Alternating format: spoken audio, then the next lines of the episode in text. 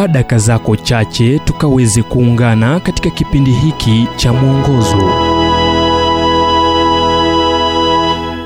Huwezi toa kile usicho nacho.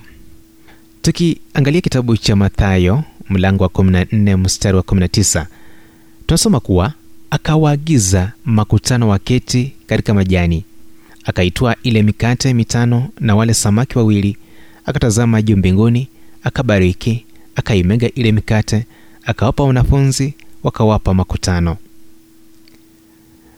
Baada ya kuzungumza katika maeneo ya maskwata kule manila mwanamke mmoja aliyekuwa akihudumu kama yaya nafasi ya chini sana alitia fundo katika mkono wangu akisema hiki hapa kitu kwa ajili ya kazi yako. Nilipoifungua zawadi hiyo baadaye nilipata kipande kidogo cha sabuni ya mkono na pakiti ya supu ya papo ambayo ingejaa kikombe. Kwanza niliwaza je huu ni mzaha? Kisha nikatambua kuwa hiyo ndiyo zawadi tu ambayo angepeana kwa rafiki. Akiwa hana chochote zawadi yake ilikuwa ya muhimu.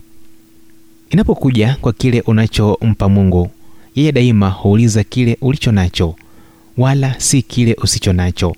Mjane wa nabii alikuwa tu na chupa ya mafuta na alipompa bwana aliifanya kuwa nyingi. Daudi alikuwa tu na kamba ya utoto katika mkono wake ila mungu aliitumia kuangusha jitu. Musa aliposimama mbele za mungu jangwani mungu aliuliza musa nini hiyo uliyo nayo mkononi mwako?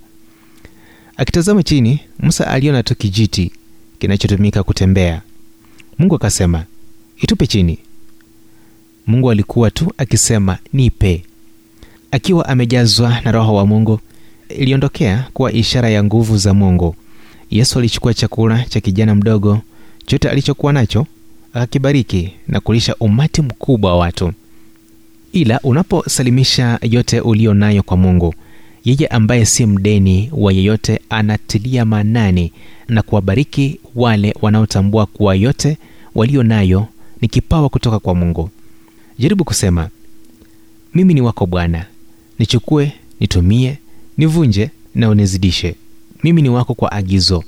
Naone kile itakachofanyika. Kumbuka huwezi peana kile usicho nacho ila tu kile kilicho katika mkono wako.